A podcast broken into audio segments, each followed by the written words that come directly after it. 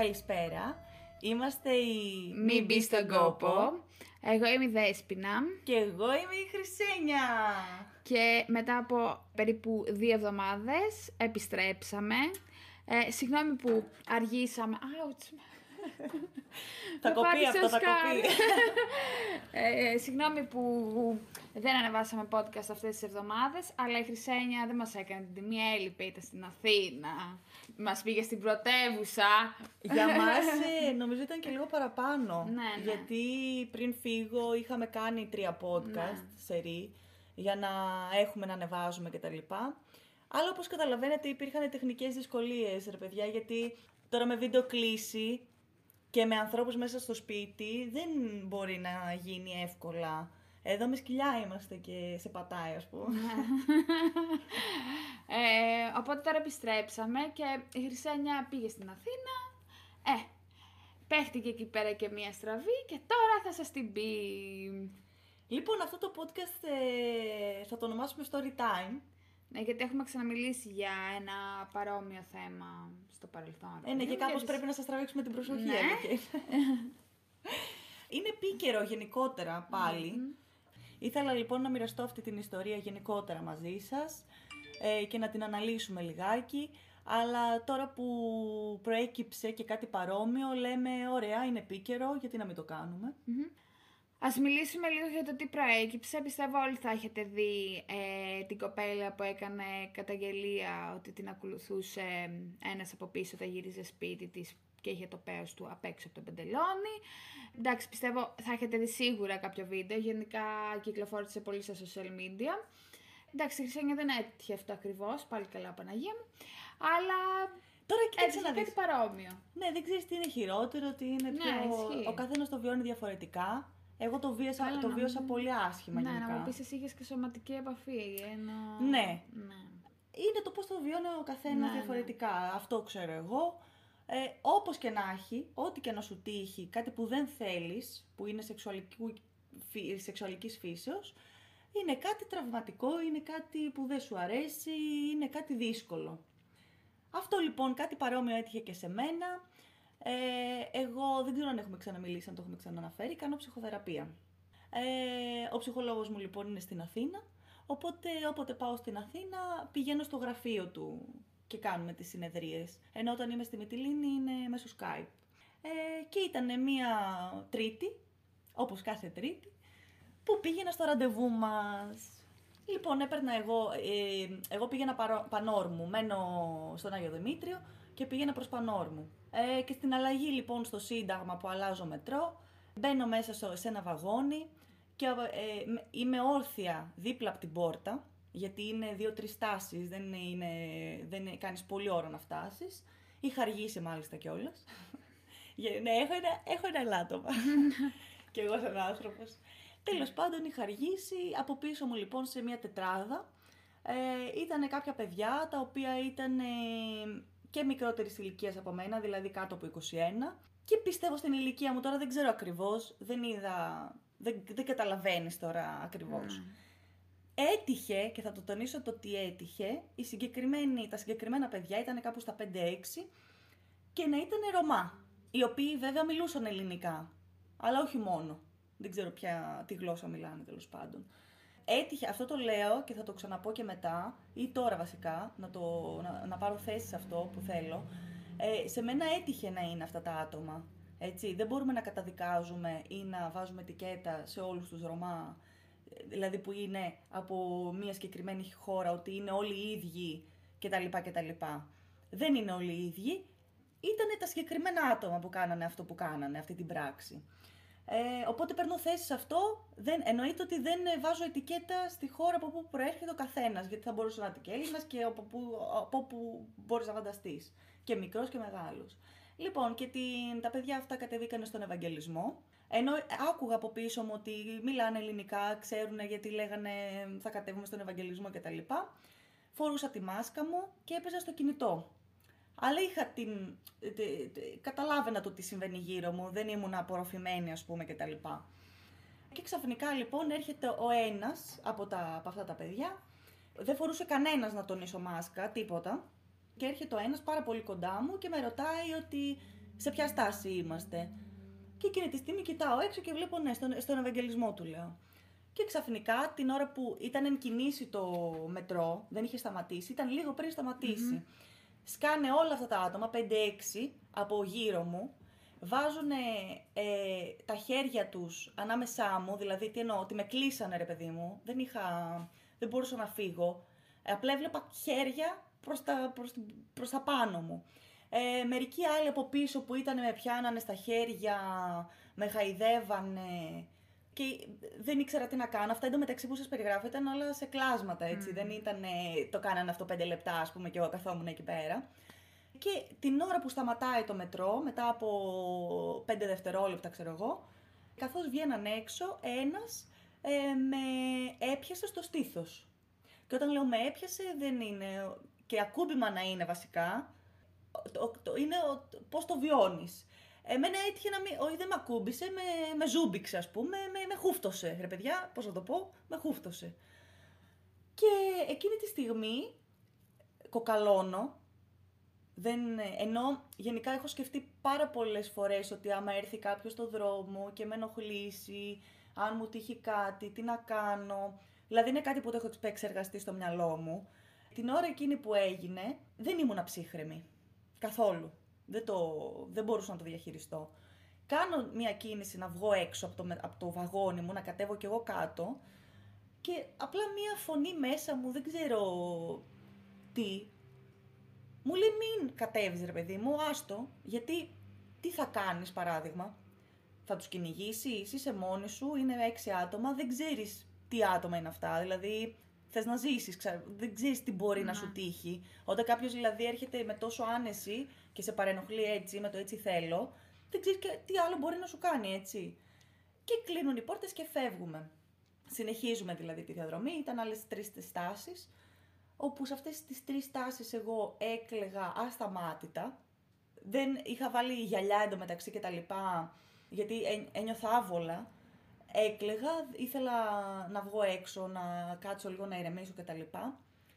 Και το πιο θλιβερό από όλα στη δική μου ιστορία, γιατί πιστεύω ότι αυτό, οκ, έγινε, δηλαδή για, για, για το δικό μου το μυαλό, έγινε προσπαθώ να, το, να δω τι θα κάνω από εκεί και πέρα, δεν μπορώ να αλλάξω, δεν μπορώ να γυρίσω το χρόνο πίσω, να, να αντιδράσω κάπως αλλιώς, να φωνάξω παράδειγμα, ή να, πω, να βγω έξω να κάνω κάτι, να πάρω κάποιο τηλέφωνο. Το λυπητερό για μένα είναι ότι σε ένα μετρό με πολλούς ανθρώπους, με έναν κύριο ο οποίος ήταν security και τον είχα δει από την αρχή που είχε τελειώσει τη βαρδιά του, πήγαινε, καθόταν άνετο στην καρέκλα του. Μία κοπέλα που ήταν απέναντί μου, όρθια. Σε απόσταση τώρα δύο μέτρων, έτσι, δεν μιλάμε ότι...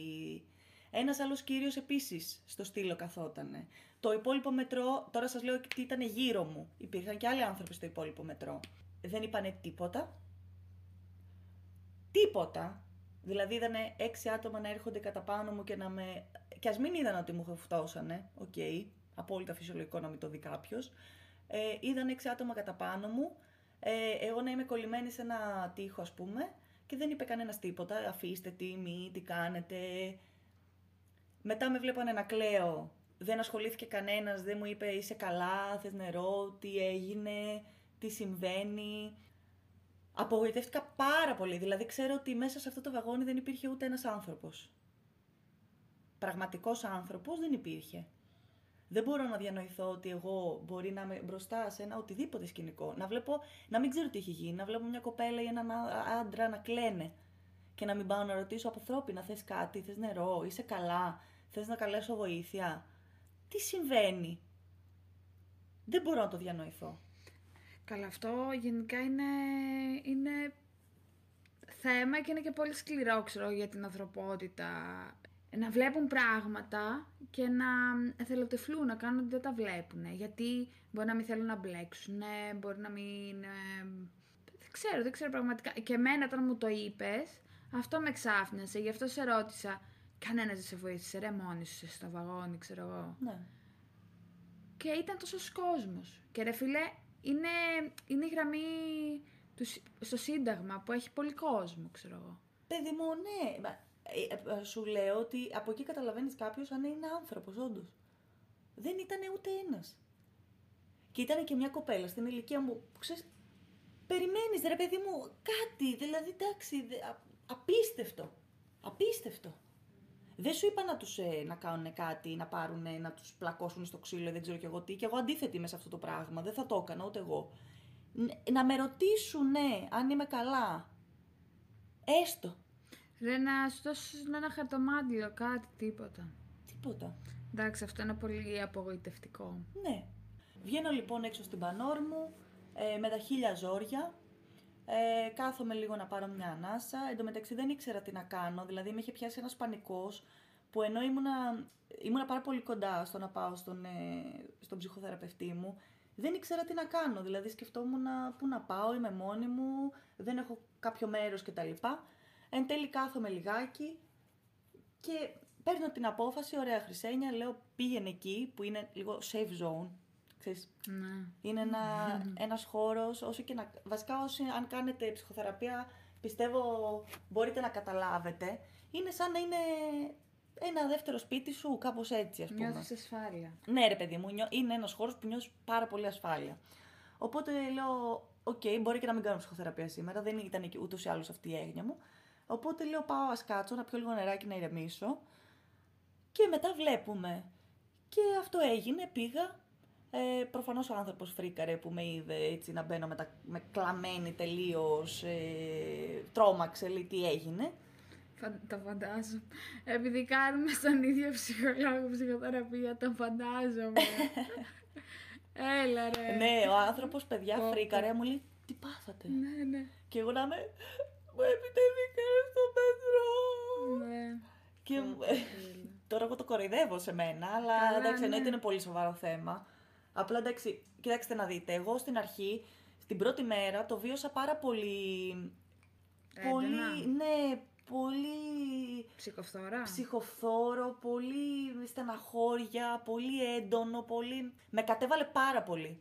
Και ήταν και το κλάμα που επίσης με κατέβαλε, γιατί ξέρεις, ήμουνα σε μια φάση που ήθελα να κοιμηθώ, όλα αυτά. Είχα, δηλαδή είχα ξεσπάσει μέσα από το κλάμα και ήθελα να κοιμηθώ. Μετά, από- μετά σταμάτησα να το σκέφτομαι. Δηλαδή, υποθέτω ότι ο οργανισμός μου ήθελε να το αποβάλει, γιατί ήταν κάτι τόσο τραυματικό που δύο μέρες μετά δεν το είχα σκεφτεί ούτε μία φορά. Και κάποια στιγμή που μου ξαναήρθε στο μυαλό, θύμωσα με τον εαυτό μου. Ήταν η τρίτη μέρα που θύμωσα με τον εαυτό μου, γιατί δεν έκανα τίποτα, γιατί δεν φώναξα, γιατί θα μπορούσα να ειδοποιήσω την αστυνομία, ασχέτως αν κάνανε κάτι ή όχι, γιατί εντάξει προφανώς δεν είναι σίγουρο ότι θα, θα τους πιάσουν, ότι δεν θα το πάθει κάποια άλλη κοπέλα, τόσο ακούμε, ότι δεν, δεν αντέδρασα. Εκεί εγώ είχα, δηλαδή είχα θυμώσει με τον εαυτό μου.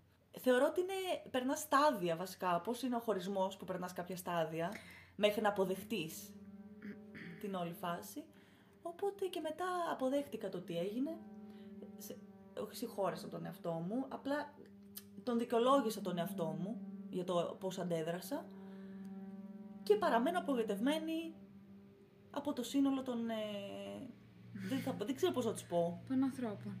Μέσα σε εισαγωγικά που ήταν ε, εκεί πέρα σε αυτό το σκηνικό. Είναι αυτοί που νηστεύουν το Πάσια και πάνε στην εκκλησία άραγε- άραγε και λένε ότι είναι καλοί άνθρωποι γιατί νηστεύουν.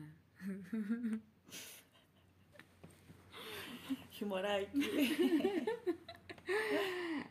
Πάντως η αλήθεια είναι ότι αυτό το στάδιο όταν μου είχε συμβεί και εμένα μια σεξουαλική παρενόχληση από έναν επιστήμονα λαμπρό έτσι και μεγάλο κιόλας, 40 πλάς. Αυτή είναι η καλύτερη.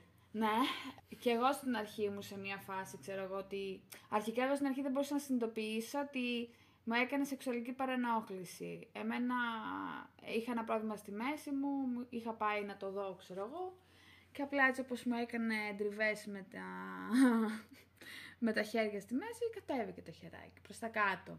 Ναι. Στην αρχή εγώ δεν το, δεν το συνειδητοποίησα, ξέρω εγώ, ότι ήταν σεξουαλική παρενόχληση αυτό. Ήμουν και πιο, ήμουν και πιο μικρή. Ε, μετά ήμουν στο στάδιο που το συνειδητοποίησα και στεναχωρέθηκα, ξέρω, και έκλαιγα και τα λοιπά. Μετά πήγα στο στάδιο το ότι, ε, και μέχρι και τώρα είμαι σε αυτό το στάδιο, ξέρω εγώ, γιατί γαμό δεν του έκανα μία καταγγελία, κάτι ρε φίλε, κάτι. Ποτέ δεν ξέρεις αν θα το ξανακάνει αυτό, αν το έκανε, ενώ αν το έκανε μια καταγγελία τουλάχιστον θα είμαι σίγουρη ότι κάπως είναι πιο safe οι κοπέλες που πηγαίνουν ε, να, να τις δει και τα λοιπά. Αλλά ναι, πιστεύω ότι είναι φάσεις, τις περνάς. Είναι, είναι στάδια. Δεν μπορείς συνέχεια να κατηγορείς τον εαυτό σου, ας πούμε. Όχι, κοίτα, αυτό δεν είναι, για μένα δεν είναι υγιή το να Ναι. κατηγορείς τον εαυτό σου, ούτε να νιώθεις τύψεις, ούτε ενοχές για το πώς αντέδρασες. Όταν συμβαίνει κάτι, μπορεί να σε πιάσει κάποιος απροετοιμαστός. Συναισθήματα είναι αυτά, δηλαδή δεν, δεν σε προειδοποιούν. Ξέρεις, σου έρχονται. Ε, εγώ το μόνο που έχω να πω από τις δικές μου εμπειρίες, γιατί προφανώς δεν είναι μόνο αυτές, έτσι, επιλέγουμε το τι θα πούμε, μερικά πράγματα δεν λέγονται, ούτε μπορούμε να τα, συν- να τα αποδεχτούμε Ναι, για καλά, να καλά, θα πούμε κιόλας. ναι, για να τα πούμε. Και εγώ το μόνο που έχω να πω είναι ότι αν συμβεί οτιδήποτε, το μόνο που έχετε να κάνετε είναι να φωνάξετε όσο πιο πολύ δυνατά μπορείτε. Μπας και ευαισθητοποιηθεί κάποιος να έρθει να σας βοηθήσει. Και από εκεί και πέρα να τους κυνηγήσετε εννοώντας δικαστικά, έτσι, όχι κυνηγάω να τον πλακώ στο ξύλο. Εγώ προσωπικά δεν θα το έκανα, γιατί και δεν ξέρεις τι είναι ο άλλος και ότι θεωρώ ότι δεν λύνεται κάτι με αυτόν τον τρόπο, με το να τον πλακώσεις. Όπως έκανε η κοπέλα πριν λίγο καιρό που την ακολούθησε ο άλλος και μια χαρά ανέβασε τα βιντεάκια του στο YouTube. Έτσι φίλε, πραγματικά αυτά είναι ξεφτιλίκια ρε φίλε να τα κάνει κάποιος. Ό- Ό,τι κι αν είναι. Είτε είναι ένα χούφτωμα στο δρόμο, είτε είναι το οτιδήποτε, είναι ξεφτιλίκια. Ναι. Δηλαδή, κάθεσαι μέσα στο λεωφορείο, αγχώνεσαι μην σου κολλήσεις άλλος τίποτα από πίσω σου. Περπατάς στο δρόμο, βλέπεις συνέχεια να σε κοιτάνε, που απογκομενάρες είστε, που από το ένα, που από το άλλο. Περπατάς ε, στο δρόμο μόνο το βράδυ, φοβάσαι. Και τι, τι φοβάσαι, 10 η ώρα είναι, φοβάσαι μην ε, σου επιτεθεί κανένας. Ε, εντάξει. Και, υπά- και υπάρχει και, και, και, και η άλλη πλευρά που λέει Σιγά τη σεξουαλική παρενόχληση, αυτό είναι φλερτ. Όχι, δεν είναι φλερτ. Το να γουφτώνεις τη μία, το να την προσεγγίσεις χωρίς να το θέλει, το να επιμένεις για κάτι. Τα, τα είχαμε πει και τις προάλλες σε ένα προηγούμενο podcast που λέγαμε, που το είχαμε ονομάσει Μίλαν. Θέλετε, ακούστε το. Δεν είναι φλερτ. Το φλερτ καταλαβαίνουμε πότε είναι φλερτ και πότε πηγαίνει αλλού το θεματάκι. Σε ένα σχόλιο με βάση. Είχαν κάτω από το βίντεο ουσιαστικά. Ε, είχε σχολιάσει, νομίζω ένας άντρας ήταν, αν δεν κάνω λάθος, ο οποίος ε, είπε κάτι πάρα πολύ ωραίο, δηλαδή συμφώνησα πάρα πολύ. Ε, έχω ακούσει από φίλες μου, έχω ακούσει από την τηλεόραση, έχω ακούσει από σχόλια, έχω δει και τα λοιπά, που λένε, μα καλά που πήγαινε τέτοια ώρα. Δηλαδή αυτό, αυτό το πράγμα, έχω, το έχω ακούσει και από πολύ κοντινούς μου ανθρώπους, έτσι. Ε, αυτό το πράγμα παίζει πάρα πολύ, εντάξει. Και αυτός λέει ότι το εξής. Δεν θυμάμαι και το όνομά του να το πω. Είπε το εξής. Γιατί αναρωτιόμαστε το πού πήγαινε η κοπέλα αυτή την ώρα και δεν αναρωτιόμαστε το πού πήγαινε ο, άντρας εκείνη την ώρα και γιατί ήταν έξω. Και μιλάω τώρα, λέω τον άντρα, δεν το έχω πει με όλους τους άντρες, απλά στα περιστατικά που είναι σεξουαλική παρενόχληση από τους άντρες στις γυναίκες, έτσι. Προφανώς εννοείται ότι δεν μπαίνουν ε, όλοι στο ίδιο σακί. Η σεξουαλική παρενόχληση δεν έχει ούτε φύλλο, ούτε καταγωγή, Όχι. ούτε ηλικία, ούτε τίποτα. Μπορεί να, να στην κάνει οποιοδη, οποιοδήποτε, ούτε μέρα έχει, μπορεί να το, να το κάνει κατά μεσήμερο, τίποτα. Απλά ίσως και εμείς στο μυαλό μας το έχουμε ότι το βράδυ, επειδή δεν έχει φως και τα λοιπά. Δηλαδή, εγώ θυμάμαι, μου έλεγε η γιαγιά μου πάντα, όταν γυρίζει σπίτι, από το φως θα πηγαίνεις, ε, στα πεζοδρόμια που έχουν φως θα πηγαίνεις, ξέρω εγώ. Ναι. Ίσως μας έχει δημιουργηθεί αυτό, αλλά συμβαίνει και τα μεσημέρια και τα πρωινά και τα ξημερώματα, συμβαίνει πάντα, παντού. Και απλά πρέπει κάποια στιγμή να μπει ένα τέλος και σιγά σιγά να αρχίζουμε να μιλάμε για αυτό το θέμα και να, για να ευαισθητοποιείται και άλλος κόσμος, να διαβάσει και άλλος κόσμος, γιατί πολλοί έχουν, σ- έχουν ε, στο μυαλό τους ότι η σεξουαλική παρενόχληση είναι μόνο αν ο άλλος έρθει και σε χουφτώσει και σε κάνει και σε ράνει, ενώ μπορεί να είναι και μία φράση που θα σου πει και δεν θα σου αρέσει, μπορεί να είναι πάρα πολλά πράγματα και να μην πούμε για τη χειρότερη που είναι ο βιασμός. Ναι, ναι, ναι. Οπότε, μ, αυτά έχω εγώ να πω. Δεν ξέρω αν εσύ θες να συμπληρώσεις κάτι.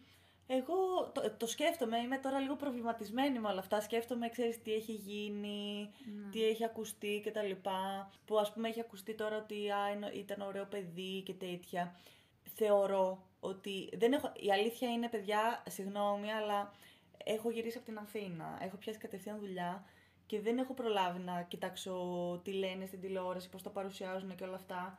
έχω αρκετά πράγματα στο μυαλό και δεν, είμαι- δεν έχω ε, ακόμα προσαρμοστεί στην αλλαγή αυτή, γιατί για μένα είναι μια αλλαγή. Οπότε βλε- ε, έχω δει που λένε ρε παιδί μου, που κάποιοι στην τηλεόραση λένε είναι ωραίο παιδί, ξέρω εγώ. Τώρα δεν ξέρω με τι συνδυάζεται αυτό. Δηλαδή για να μπορέσω να πω ότι ναι, τι μαλακίε είναι αυτές που ας πούμε προσπαθείς να δικαιολογήσεις επειδή είναι ωραίο παιδί. Αλλά θεωρώ, επειδή το είδα αυτόν τον άνθρωπο, όντως είναι ένα. Εμφανής. Εξω... Ναι, ένα εμφε- εμφανίσιμο αγόρι έτσι όπως φαίνεται. Αυτό όμως δεν σημαίνει ότι ένας εμφανίσιμος άνθρωπος ε, δεν θα έχει ψυχολογικά προβλήματα, δεν θα έχει... Δεν θα Άρρωστο είναι... μυαλό. Ναι, άρρωστο μυαλό, όλα αυτά. Εγώ το μόνο που έχω να πω είναι ότι είναι ένα 22 χρονών παιδί και πρέπει να βοηθηθεί ρε φίλε. Είναι... Δηλαδή, εννοείται οι κοπέλες, εννοείται είμαι μαζί με τις κοπέλες, έχω βιώσει κι άλλες φορές παρόμοια πράγματα, όπως θεωρώ το μεγαλύτερο μέρος των γυναικών στον πλανήτη, αλλά είναι κρίμα γιατί έχει τη ζωή μπροστά του ρε φίλε. Πρέπει να, να το βοηθήσει κάποιος αυτόν τον άνθρωπο.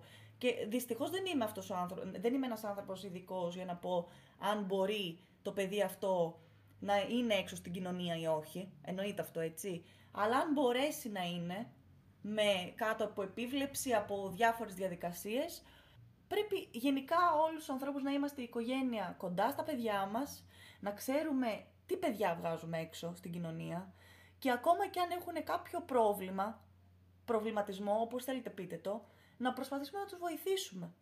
Είναι πάρα πολύ σημαντικό να μην τα αφήνουμε στην τύχη τους έτσι. Βγες, κάνω ό,τι θες, πράξε όπως θες. Κοίτα, εσύ τώρα το είπες πάρα πολύ όμορφα, αλλά καταλαβαίνεις πως αν κάποιος από την τηλεόραση ακούει ότι κρίμα και ήταν ωραίο παλικάρι, Ναι. δηλαδή κάπως συχίζεσαι και εγώ που το άκουσα, με συχίστηκα. Κοίτα, ε, εγώ τι δεν το άκουσα. Θα μαλακίες σας μου πω, λες ε, τώρα. σου λέω, δεν το άκουσα. Δεν ξέρω τι Ναι. υπόθηκε. Απλά από διάφορα σχόλια που λένε Α, βγήκαν στην τηλεόραση και είπαν ότι είναι ωραίο παιδί και το σχολιάζουν ουσιαστικά. Δεν ξέρω το απόσπασμα. Ναι. Απλά το λέω πώς το σκέφτομαι εγώ από μόνη μου. Που κι εγώ είδα έναν άνθρωπο που ήταν εμφανίσιμος. Και είναι, δηλαδή, πώς το σκέφτηκα, ότι δεν έχει να κάνει με ωραίο, άσχημο, μεγάλος, βέβαια. μικρός. Είναι αν Το έχεις- μυαλό, αν είναι άρρωστο, είναι άρρωστο. Τελείωσε. Από εκεί και πέρα ψάχνεις να δεις τι θα κάνεις για το παιδί σου, για τον άντρα σου, για τον οποιοδήποτε. Να το βοηθήσεις και να προστατέψεις και το σύνολο από έναν άνθρωπο που πιθανά μπορεί να κάνει κακό σε κάποιον άλλον. Σίγουρα. Και οτιδήποτε και αν γίνει, από ό,τι διάβασα θεωρείται πλημέλημα αυτό που έκανε. Αλλά οτιδήποτε και αν γίνει, πρέπει ή να το βοηθήσει η οικογένειά του, ή η πολιτεία, ή οποιοδήποτε, ξέρω εγώ, κάποιος αρμόδιος ψυχολόγος, ψυχίατρος, δεν ξέρω ακριβώς πώς πάνε αυτά. Θέλω να πω επίσης κάτι, δεν ξέρω τώρα αυτό αν εκφράζει κάποιους ανθρώπους, αν δεν τους εκφράζει. Απλά πιστεύω ότι η Ελλάδα, συγκεκριμένα επειδή ζω εδώ και έχω άποψη γι' αυτό, ε, πιστεύω ότι και βάζει πολύ ετικέτα. Πάρα πολύ. Το θέμα της Ταμπέλα. ετικέτας, ταμπέλα, αυτός, αυτή, αυτό κτλ. Έκανε εκείνο το τάδε και αυτά.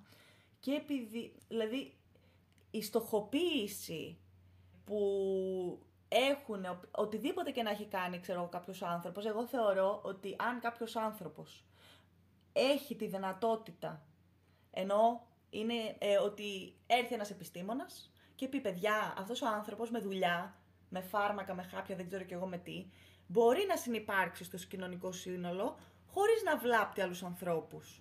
Γιατί να μην του δοθεί μια δεύτερη ευκαιρία, γιατί να τον πετάξουμε στα σκουπίδια, ας πούμε, γιατί να μην δώσουμε δεύτερη ευκαιρία; Έχει κάνει κάτι κακό, εννοείται, είμαι μαζί με τους πάντες, δεν το δικαιολογώ, δεν, δεν, δεν, δεν.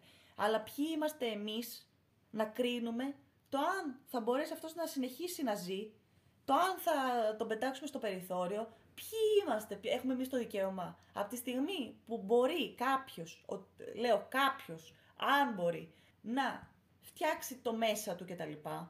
Και να, είναι, να, μην είναι, να μην βλάπτει τους υπολείπους, γιατί να μην του δοθεί δεύτερη ευκαιρία; Είμαι πολύ αυτής της άποψης. Τώρα Εντάξει, γενικά στην Ελλάδα σε- παντού ταμπέλες βάζουμε και παντού νομίζουμε ότι είμαστε παντογνώστες και νομίζουμε ότι, μ, ξέρεις, ε, μερικές φορές ότι τα πάντα είναι με το μέρος μας, ξέρω εγώ.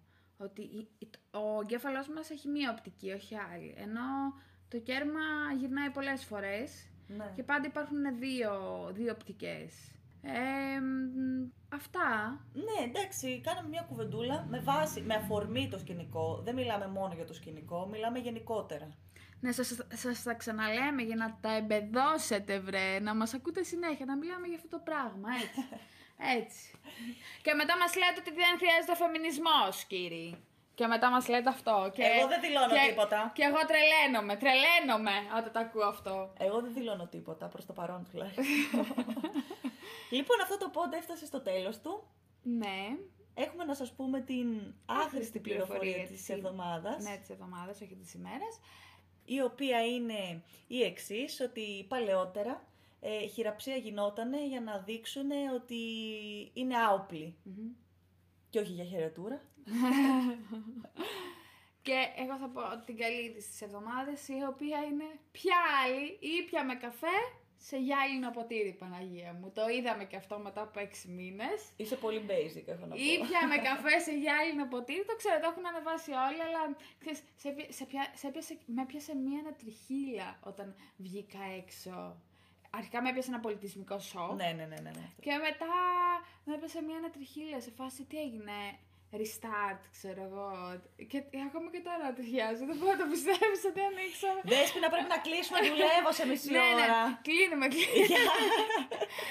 Γεια σας! Τα λέμε σε επόμενο pod. Bye!